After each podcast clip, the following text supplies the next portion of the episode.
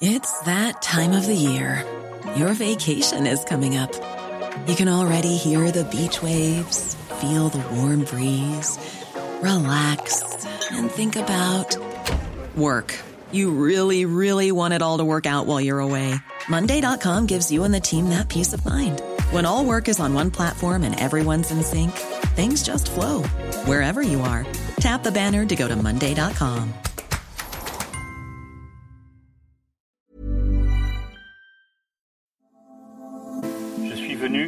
vous parler d'Europe. Together, we can achieve incredible things. Europa skal stå stærkere i vores egen ret. Europa ist unsere Zukunft. Du lytter til Altingets EU-podcast med din vært, Thomas Lauritsen.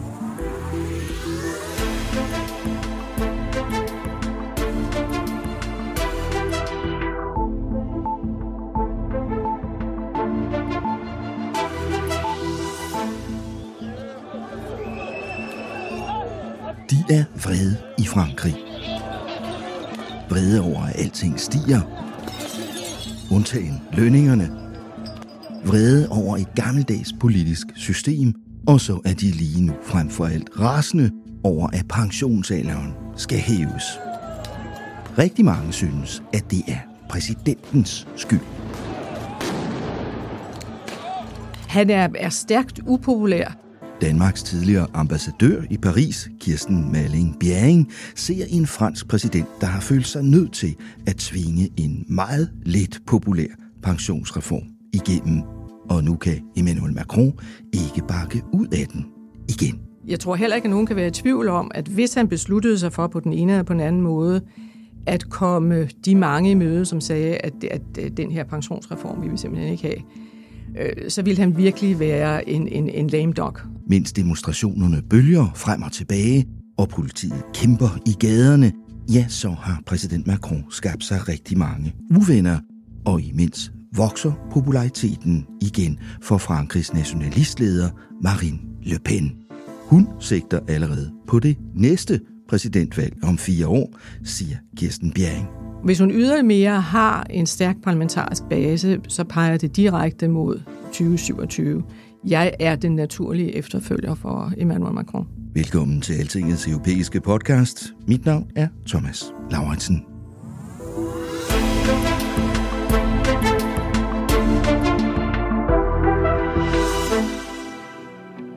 Altingets EU-podcast er sponsoreret af 3F, fordi Danmark fortjener færre journalistik om EU.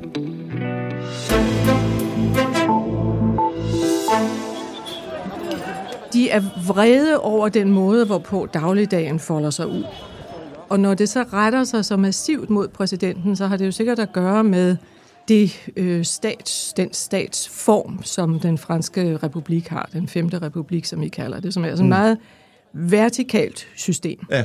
Med enormt store mm, magtbeføjelser til præsidenten ja. og hans forlængelse, som ja. er, er Det er en regeringen. meget centraliseret statsmagt i Frankrig. Meget centraliseret statsmagt. Og det betyder også, at alle håb, alle forventninger og al raseri, al vrede mm. i mål, der måske er ud over det rimelige, bliver rettet lige akkurat mod den person, mod de personer, som, som er henholdsvis præsidenten og dem, der arbejder for ham i forlængelse af hans, hans politik. Macron Macron Décapitation Macron Destitution Macron Décapitation Macron Hvorfor er det så vigtigt for Macron at gennemføre den her pensionsreform nu? Kunne han ikke bare lade være? Altså, hvis der nu ikke er nogen, der vil have den, havde jeg sagt. Hvorfor skal, det, hvorfor skal det ske nu? Der er jo også en del, der har sagt, hvorfor i alverden kaster du dig ud i det nu? Ja. Ikke lige mm. efter en coronaepidemi. Folk er trætte, mm. folk er udmattede, der er stigende energipriser, der er krig ja. i Europa, der er inflation og hvad andet godt. Sådan er Macron jo ikke indrettet. Nej. Og det er også klart, at hvis han ligesom skal have ting på plads i denne, den anden hans præsidentperiode, så er det nok nu, det skal ske. Og det, ja. pensionsreformen er en af de sidste brikker i det store puslespil, som han har lagt for at forbedre den franske økonomi og gøre det franske arbejdsmarked øh, langt mere fleksibelt. Også gøre det mere attraktivt at, at investere i, i, i franske virksomheder. Og endelig så er der så også det signal, som måske er nødvendigt at sende til Frankrigs kreditorer og til EU, Nemlig, at Macron tager den enorme franske statsgæld alvorligt. Og ja. han vil prøve at nedbringe den til det niveau, som øh, EU har etableret øh, regler for. Ja, fordi den, altså sammenlignet med andre lande i Europa, er den franske pensionsalder jo lav. Altså, og derfor kan man godt som dansker tænke, hvad er det, de bliver så forskrækket over, franskmændene? Fordi at hæve den fra 62 til 64 år, det lyder ikke voldsomt for en dansker jo. Det gør det ikke, men, men øh, det er sådan i Frankrig, at især øh, sociale rettigheder er noget, som politikere kommer til at slå sig på, hvis de vil, vil, vil ja. begynde at reformere. Mm. Og det er der andre før Macron, som måtte sande, for eksempel præsident Chirac, som simpelthen måtte trække de lovforslag tilbage, som han havde, der skulle, mm. der skulle reformere blandt andet også pensions, øh, pensionssystemet. Men det er også rigtigt nok, altså OECD-rapporter peger på, som du også siger, at inden for gruppen af OECD-lande, der er øh, den reelle tilbagetrækningsalder for franskmænd den næstlaveste. Mm. Samtidig med, at den forventelige gennemsnitlige levealder for en glad franskmand på 65 er det næsthøjeste. Ja.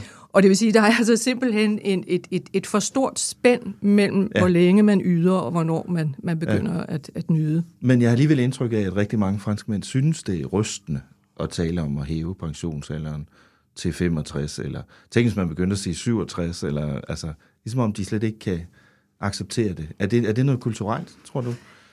Altså, det kan det godt være. Altså, øh, sådan øh, konceptet om, at, at, at arbejde kan adle og sådan noget, ikke nødvendigvis øh, født i den, i den franske have. Men det kan måske også være, øh, hvad skal vi sige, en almindelig udvikling i, i vestlige samfund. Ikke? At, mm. at, at man efterhånden sætter mere pris på at få fritid, end nødvendigvis at få ja. mere løn. Et lille element var der vel også af det i vores egen store bededags, store ja. bededags diskussion. Ja.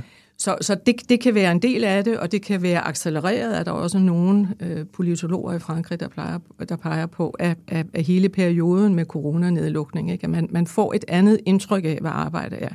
Mm. Men det har altså også historisk og notorisk været svært at få franskmændene til at acceptere, at de skulle arbejde mere. Bølgerne gik så højt i den franske nationalforsamling, at præsident Emmanuel Macron til sidst valgte at gennemtvinge pensionsreformen uden et flertal. Det gjorde han ved hjælp af en gammel nødbremse i Frankrigs forfatning, den såkaldte artikel 49.3, som har eksisteret siden general de Gaulle's tid. Den franske præsident har stor magt på mange måder. Det her er en af dem. Men er det demokratisk at kortslutte det hele på den måde? Altså det er jo meget langt fra den der nordeuropæiske parlamentariske tradition, ja. ikke? hvor man også i, i, i, i parlamentet, når der bliver lagt et lovforslag frem, så prøver man at se, om man ikke kan opbygge en eller anden form for koalition, ja. et kompromis omkring en lovtekst. Det har den franske premierminister Elisabeth Borne også gjort. Mm. Men, men det er ikke netop fordi man har haft et parlament, som har været bygget op i to store grupper, mm. øh, hvor den ene var dominerende og simpelthen kunne beslutte sig for, mm. hvad den nu ville, så har der ikke været hverken behov eller tradition for noget, man kunne kalde måske parlamentarisk øh, ansvarlighed eller mm. parlamentariske kompromiser. Og så havner man netop i den her meget fastlåste situation. Ja. Man kan jo sige, at den parlamentariske forsamling jo egentlig er totalt populistisk domineret, fordi øh, Macron kom selv til magten ved at sige, det gamle system, ja. det vi har kendt tilbage fra det gode ja. dage, øh, det er ikke det, der skal til for at modernisere Frankrig. Vi kan ikke, nu, nu laver jeg noget helt nyt. Jeg mm. samler sådan ja. fra højre og fra venstre, ja. jeg samler i midten. På samme måde kan man sige, at denne form for antipolitik, som åbenbart er det, de franske vælgere vil, har også ført til, at det yderste venstre og det yderste højre er så relativt massivt ja. øh, markeret i, i ja. nationalforsamlingen. Og disse populistiske formationer har jo ikke som deres første opgave at række hånden ud til ærkefjenden Macron. Det vil sige, de står, hvor de står. Mm. De kræfter, der er tilbage tættere på midten, øh, blandt andet, øh, hvad skal vi sige, efterkommeren til øh, de Gaulle's eget ja. store, fine konservative ja. parti, republikanerne, ja kom ind i, i, i øh, parlamentet her sidste år med utrolig få pladser. Ja. Og det er et, et parti, som nu er voldsomt decimeret i en enorm identitetskrise, ja. sådan halvt i opløsning. Ja. her har man... Et parti, der jo ellers har været magtbærende i mange, mange magtbærende. år i det, har, det har været den ja. ene store Ja. blok i, i det franske parlament ja. lige siden de Gaulle's dage. Ja. Øh, og, og her har der så været et ønske om, i hvert fald til en vis grad, at samarbejde med, med, med Macron. Men også det er så altså faldet, faldet til jorden, fordi øh, formanden for, for øh, Les Républicains, republikanerne, Chuati, øh, havde anbefalet, at man stemte for det her lovforslag om, om, øh, om reform af Ja, for det skulle jeg lige til at sige. Kirsten. Man skulle jo tro, at de konservative republikanerne ville gå ind for den her pensionsreform. Det gik de, så vidt jeg husker, også selv til valg på, faktisk. At de synes, det var nødvendigt. Helt, helt bestemt ikke. Det har været, det har været deres politik i, i, i lang, lang tid. Deres Ja. præsidentkandidat sidste år, øh, Valérie Pécresse, ja. ville ovenikøbet have, at tilbagetrækningsalderen skulle være 65, ja. ikke 64 som nu. Så, så, så de debuterede i Nationalforsamlingen, som stemte imod, eller undlod at stemme, altså stemte imod deres egen politik, kan man sige. Ja. Ja, hvorfor gjorde de det så? Det har de gjort, og det, det, det er jo det, som er så besynderligt, fordi i det ene kammer, Nationalforsamlingen, der stemte en række af de debuterede fra republikanerne imod. I det andet kammer, Senatet, stemte de republikanske senatorer for. Ja.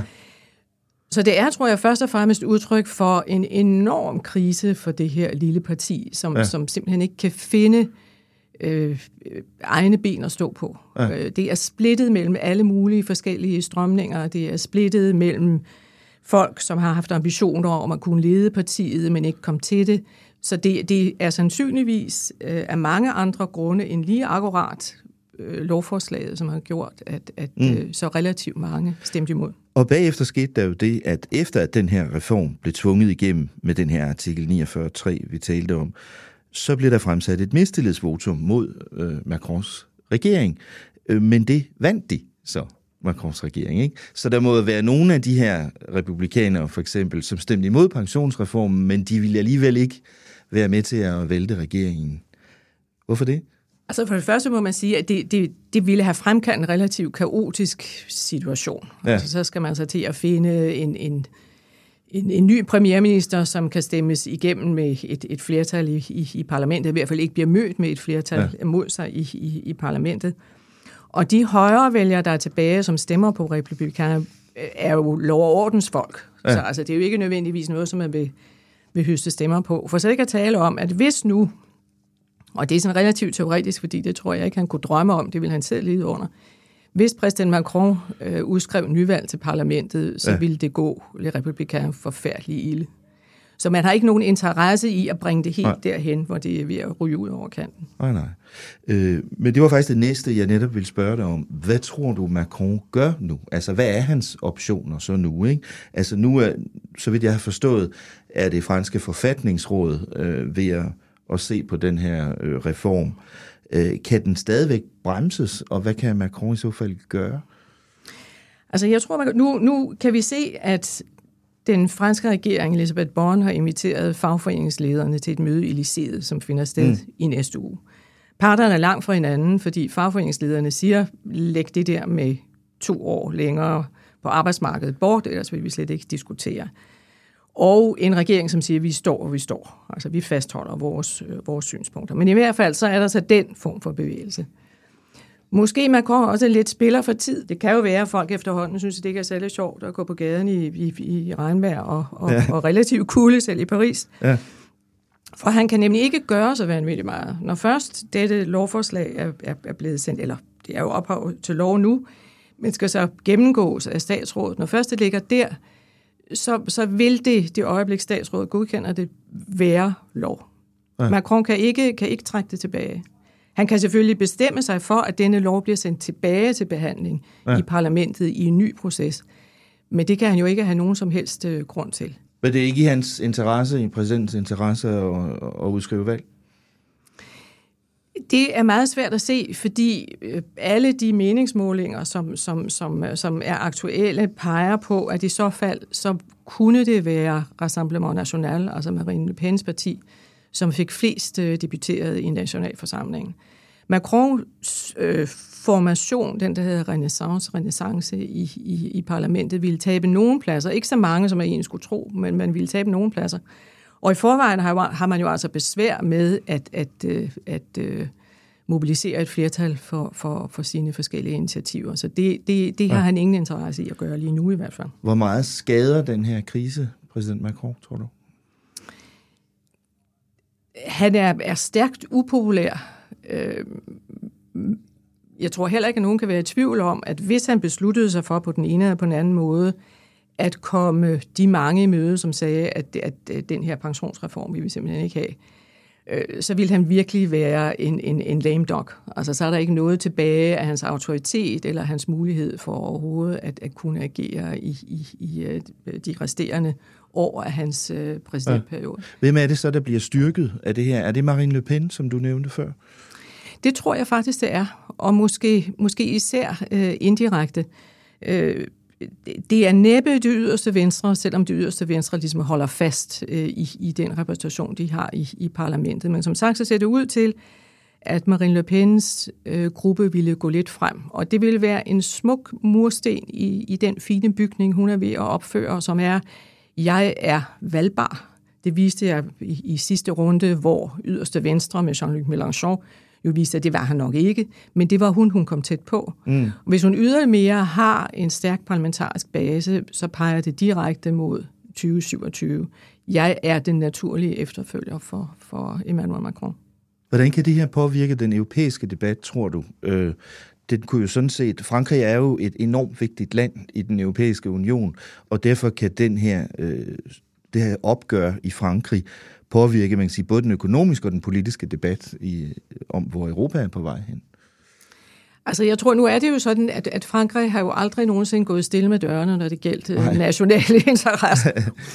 og det, det, det vil selvfølgelig endnu mindre være tilfældet mm. nu.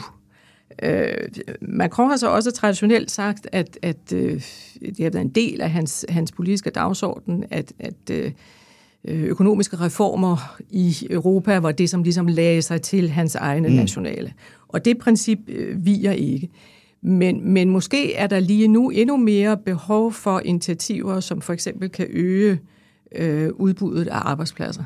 Øh, mm. Den reindustrialisering, som, som Macron har gjort til en af prioriteterne for, for, for denne periode af hans, hans præsidentskab, og som jo taler direkte ind til nogle af de grupper, som er så utrolig utilfredse nu. Mm. Og det er så måske ikke så godt nyt for dem, som i øvrigt øh, er glade for, for, for frihandel og, og, og et, et frit indre marked. Som fordi, Danmark? Som Danmark, for mm, eksempel. Mm. Fordi det er sådan noget, som gør, at franskmændene kravler meget langt op i træet, når man skal prøve på at trænge amerikansk protektionisme tilbage i form mm. af den her berømmelige øh, øh, Inflation Reduction Act, ja. øh, når man nu øh, stiler mod at, at lempe øh, europæiske statsstøtteregler. Ja. Så, så, så den, den, hvad skal vi sige, gruppe af lande i, inden for den europæiske union, som er på det hold, øh, vil under ingen omstændighed kunne se Macron som deres, øh, som deres øh, naturlige fælde. Men ellers er det jo sådan, i hvert fald i princippet, at det er den franske regering, som, som, som styrer det indrigspolitiske dossier, hvorimod øh, øh, den franske præsident har den store udenrigspolitik som sin særlige kompetence. Mm. Og, og der kan man jo godt forestille sig, at han måske vil synes, at det kunne være udmærket, at han sådan, øh, træder endnu stærkere ind i den rolle, som han i forvejen synes at, at, at nyde. Øh, som for eksempel nu, hvor han tager til, til Kina i næste uge. Øh, og øh, ganske sigende har inviteret øh, kommissionsformanden øh, Ursula von der Leyen med, mm. som sådan indikationen af, se EU er integreret ja, i alt. Det er ret usædvanligt. Det er ret usædvanligt, ja. og det er jo også første gang, hun tager til Kina, og det er sådan lidt, måske også sådan en løftet pegefinger til Olaf Scholz, øh, som jo var tog til Kina i, i, i november 2022, øh, hvor Macron tilbød at tage med, sådan så EU kunne fremtræde enigt og solidarisk mm. over for et, et, et, et Kina, som er som Kina nu er, og en Xi, der netop er mm. blevet, blevet genvalgt, øh, men hvor Scholz sagde nej. Så det her er også en mulighed for, for Macron til at sige, i det som er sådan lidt belastet fransk-tysk øh, øh, markerskab, se, det er mig, der er den sande mm. europæer.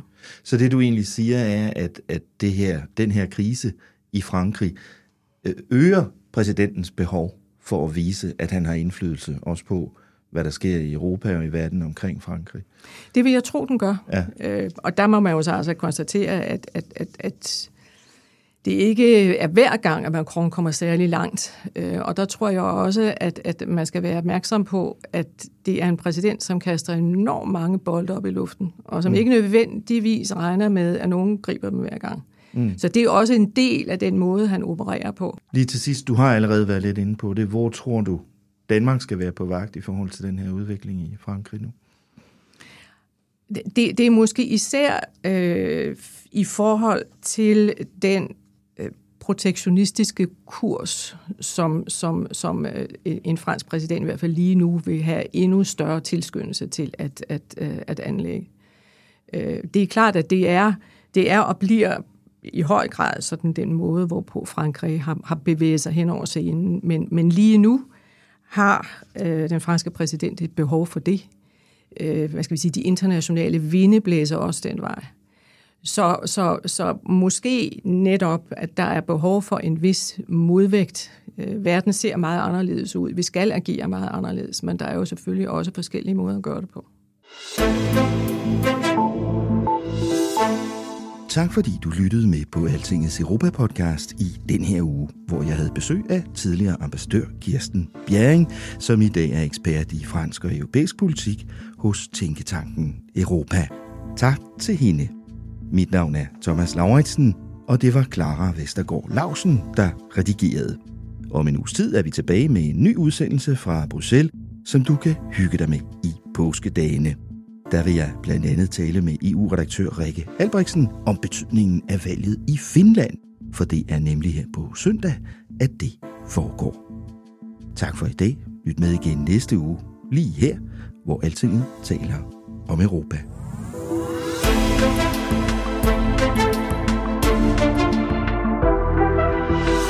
Altingets EU-podcast er sponsoreret af 3F, fordi Danmark fortjener færre journalistik om EU.